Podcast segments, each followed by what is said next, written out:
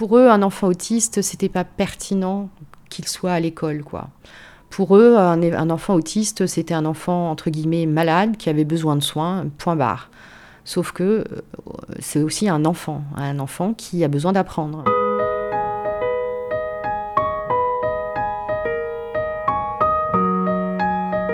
Atypique et alors, un podcast pour entendre la vie avec un enfant autiste.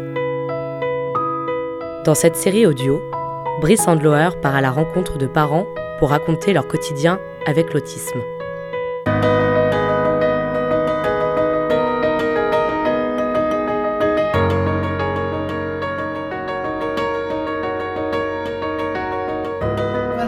Et puis d'abord, on s'excuse pas, qu'est-ce qu'on dit ? Je m'excuse. Non, qu'est-ce qu'on dit ? Je suis désolée. Ouais, et ou encore, qu'est-ce qu'on dit d'autre ? Et qu'est-ce qu'on dit d'autre ? Excuse-moi. Non, enfin bon, c'est pas ce que j'attendais, mais c'est pas grave. Hein. T'es en colère ? Ouais. Là, ici. Alors, je m'appelle Stéphanie, j'ai 50 ans. Je suis la maman de Noam, qui est un jeune garçon autiste de 19 ans. Voilà, merci. Hop. Alors, Noam a été diagnostiqué à l'âge... il a été diagnostiqué une première fois à l'âge de 2 ans et demi, et de façon formelle, à l'hôpital. Il a été diagnostiqué à l'âge de 5 ans et demi à peu près. Effectivement, un diagnostic formel à l'âge de 5 ans, c'est tard. Mais bon, nous, on s'était rendu compte, bien évidemment, très, très, très tôt, que bien des choses n'allaient pas dans le comportement de notre fils. C'est notre deuxième enfant. Donc, forcément, on avait aussi des points de comparaison. On n'avait aucun intérêt pour ses pairs, donc nous, les parents, en l'occurrence, ne répondaient pas à son prénom, avaient des stéréotypies gestuelles, et puis évidemment le langage qui ne se développe pas du tout. Donc on a fait toutes ces démarches qui prennent beaucoup de temps, les rendez-vous à droite, à gauche, c'est extrêmement long.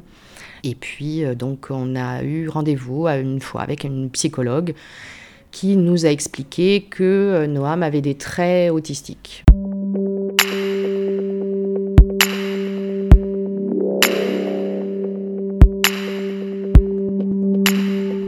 J'avoue que bizarrement, moi j'ai été soulagée d'avoir un diagnostic, même si ce diagnostic était assez terrible.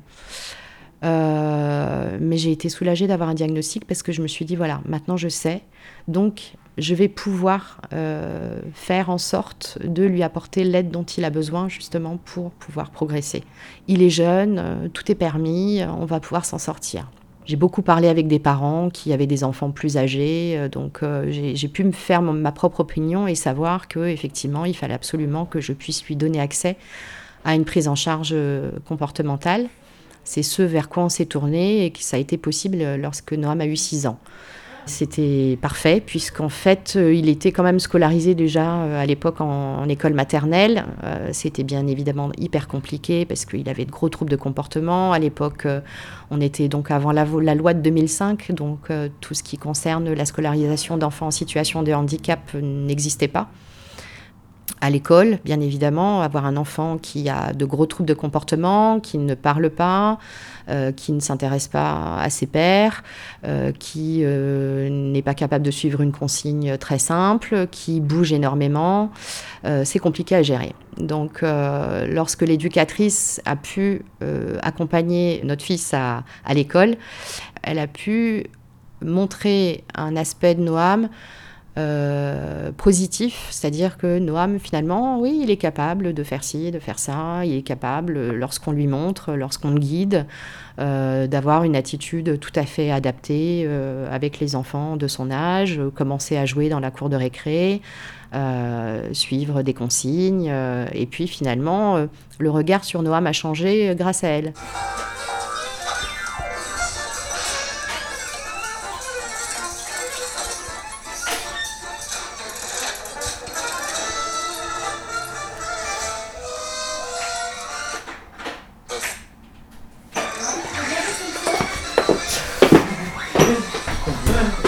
Bien, mais c'est le fait, s'il te plaît. Tu vas chercher ton casque.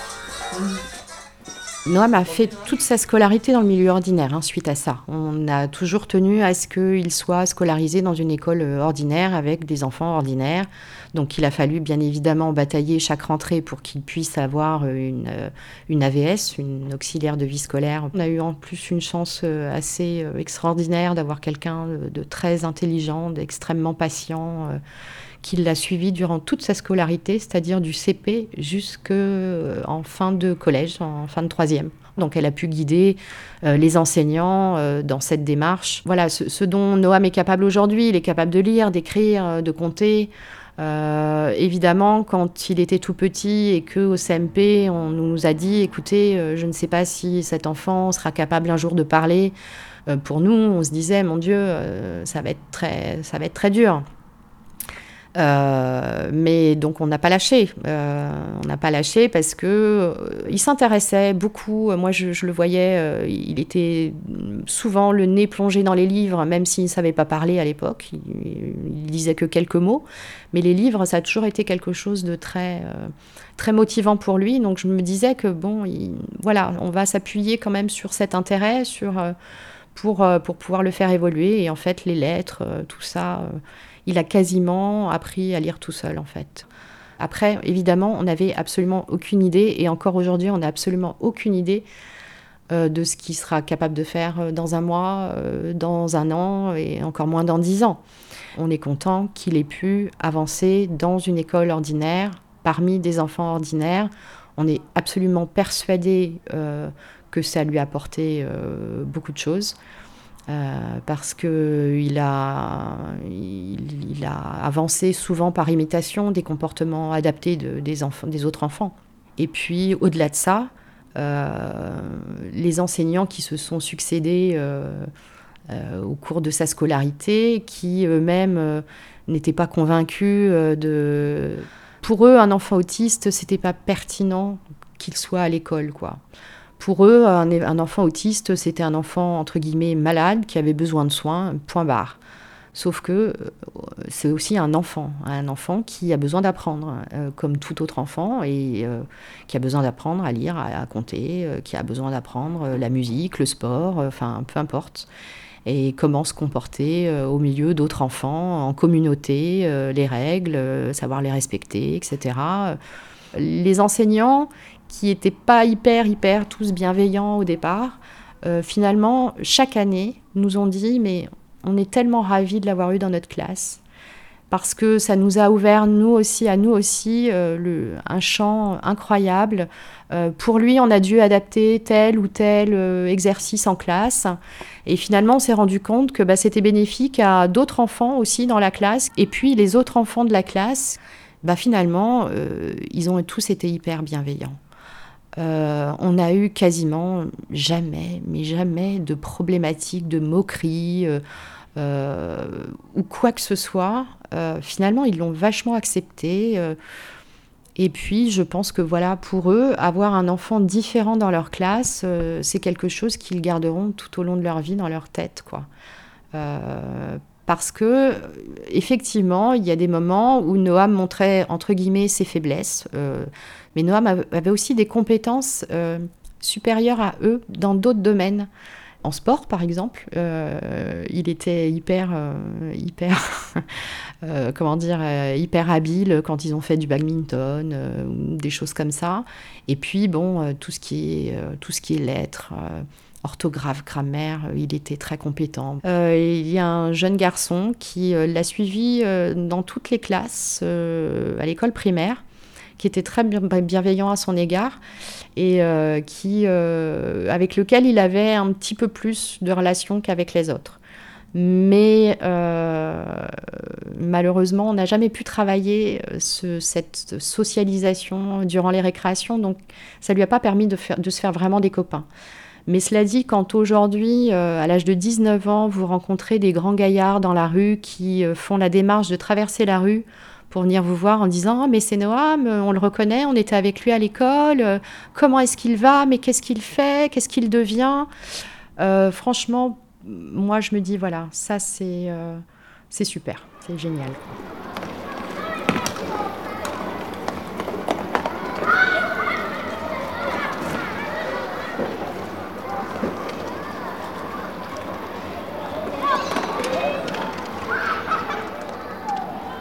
eu des périodes assez compliquées et grâce aux prises en charge qu'il avait en parallèle, on a pu calmer ces périodes-là, on a pu...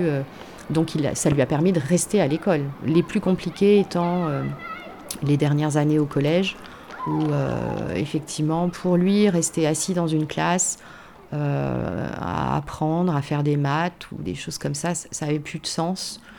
Je crois que pour beaucoup d'adolescents, c'est le cas. Mais lui, tout est puissance 10. Il a fallu se battre pour ça. Parce qu'effectivement, tous les ans, vous devez présenter un projet de vie à l'Éducation nationale en disant, nous, notre projet, c'est qu'il reste dans le milieu ordinaire, donc qu'il passe en CM1, en CM2, puis en 6e, 5e, etc. Et oui, effectivement, il y a toujours des éléments qui font que... vous savez, il serait peut-être mieux dans un institut spécialisé, où il pourrait recevoir des soins, etc. Ça, oui, évidemment, on l'a entendu. La plupart soit des médecins, soit des enseignants, enfin, tous les professionnels qui gravitent un petit peu autour du handicap sont un peu, effectivement, fatalistes. Ont peur aussi, peut-être, parfois, de donner de faux espoirs aux parents. De les préparer entre guillemets au pire pour que effectivement peut-être que voilà chaque progrès ensuite est pour nous une victoire mais effectivement il y a aussi entre guillemets ils ne veulent pas avouer leur incompétence quoi et ça n'est pas que l'enfant n'est pas capable d'apprendre, c'est comment moi je vais être en capacité de pouvoir lui apprendre. Et beaucoup d'enseignants, de ce fait, en disant mais moi il comprend rien, ce que je lui enseigne c'est pas, ça rentre pas dans sa caboche, donc moi je peux rien faire pour lui, orientez-le. Nous en tant que parents on n'a pas le choix de toute façon. On n'a pas le choix. Notre intérêt, entre guillemets, c'est qu'il puisse faire le maximum de choses. Et puis, on a notre vie devant nous. Hein. Quand on se dit... et puis, en fait, c'est l'enfant qui nous conforte dans tout ça. Oui, on a des moments où on se dit « Oh là là, purée, c'est pas possible, ça, il n'arrivera jamais à le faire, c'est la cata, faut le booster, faut l'obliger, oui, allez, toi aussi, tu vas t'y mettre, tu vas faire la vaisselle, bon, ok, la vaisselle, elle va pas être très très bien faite dans les premiers temps, et puis petit à petit, il va... Et ça, c'est rien au départ, mais...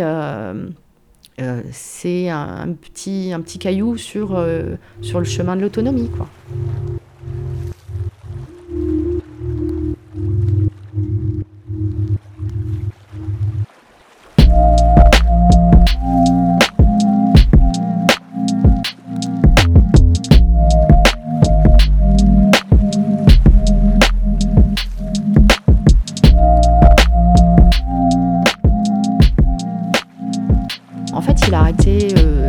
Sa scolarité en fin de collège, donc en fin de troisième, pour une simple et bonne raison, c'est que derrière, on n'avait absolument rien qui nous était proposé, qui puisse être adaptable, en fait, à Noam.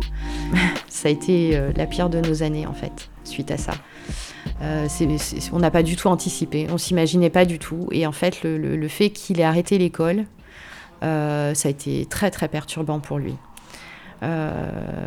Du coup, du jour au lendemain, il s'est retrouvé à ne plus rien faire, à tourner en rond. Et l'ennui et l'inactivité, c'est le début de tous les maux, on va dire. Donc là, on a été confronté à de gros troubles de comportement. Il a fait une dépression, je pense, qui n'a pas été diagnostiquée tout de suite, mais il a fait une véritable dépression. Il a énormément régressé, donc a refusé de manger seul. Il fallait qu'on lui donne à manger à la petite cuillère. Enfin, ça a été vraiment une année cauchemardesque. Donc c'est là où on s'est dit, oui, effectivement, l'école, finalement, il était content.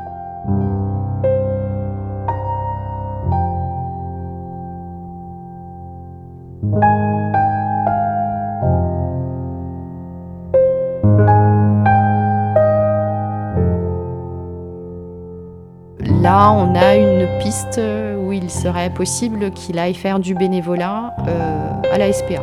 Donc, comme voilà, son intérêt principal et motivant pour lui, ce sont les animaux. Les animaux, ils ont un avantage pour Noam, c'est qu'ils ne lui parlent pas. La parole est quelque chose d'assez intrusif pour Noam.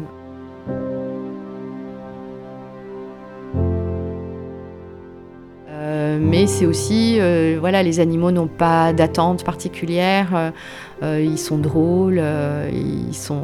Voilà, donc il a toujours adoré. Bon, ce qui a toujours été drôle, c'est que les animaux qui étaient plutôt craintifs ou rétifs avec lui, un pauvre chat, leur tournait dans tous les sens, lui tirait les poils, la queue, enfin tout, et le chat ne disait absolument rien, alors que nous, on n'était pas capable de l'approcher, le chat, hein, enfin...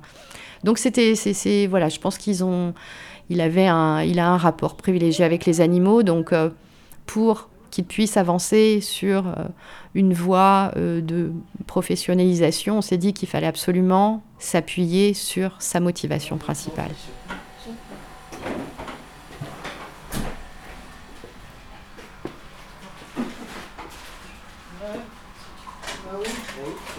Avoir un enfant différent, ça révolutionne tout. Moi, je suis agent de voyage. J'ai dû revoir mes exigences en matière de profession parce que j'ai dû passer en temps partiel depuis des années. Donc forcément, quelqu'un qui travaille en temps partiel, c'est pas forcément quelqu'un dans une entreprise qui va prendre des responsabilités ou qu'on va faire avancer. Donc voilà, j'ai mis de côté cette partie-là de ma vie, point barre. Mais j'ai eu de la chance, malgré tout, de pouvoir conserver mon emploi, parce que nombreux parents sont obligés, malheureusement, de s'arrêter. Et puis, il y a aussi la fratrie. La fratrie qui en prend un bon coup aussi. Les frères et sœurs de l'enfant qui est porteur de handicap. Parce que forcément, eux aussi, leur rôle, entre guillemets, n'est pas évident au sein de la famille. C'est-à-dire que, oui, la priorité sera toujours l'enfant qui a besoin, parce qu'il est en difficulté, parce que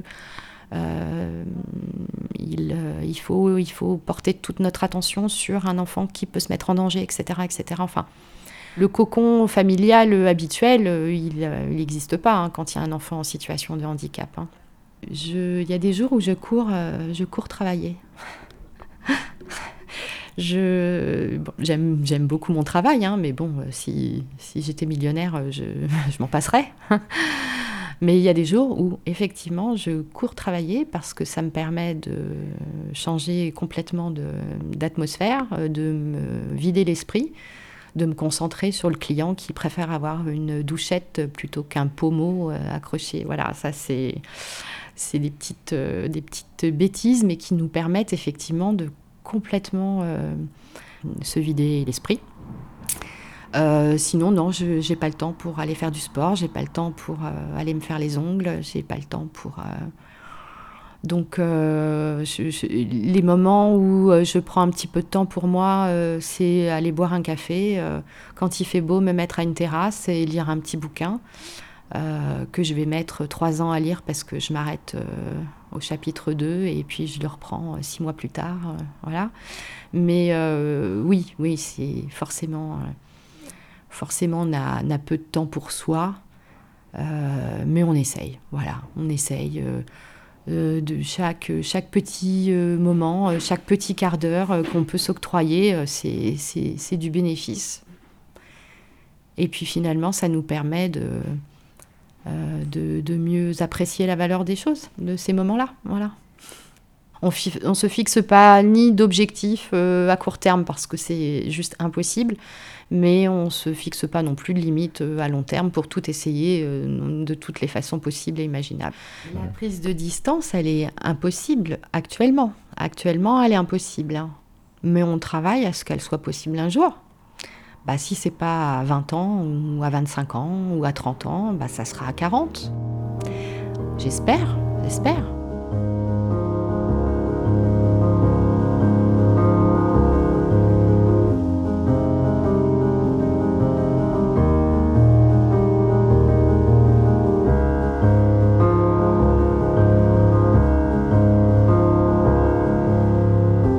C'était le 3e épisode d'Atypique et alors. Merci de l'avoir écouté jusqu'au bout. Ce podcast est produit par Marine Isambert, d'Originelle, et réalisé par Brice Andlauer. Un grand merci à Stéphanie de s'être livrée aussi sincèrement sur son parcours et sa vie. Si vous souhaitez en savoir plus sur l'autisme en France, vous trouverez beaucoup d'articles, vidéos et témoignages sur notre site originelle.fr.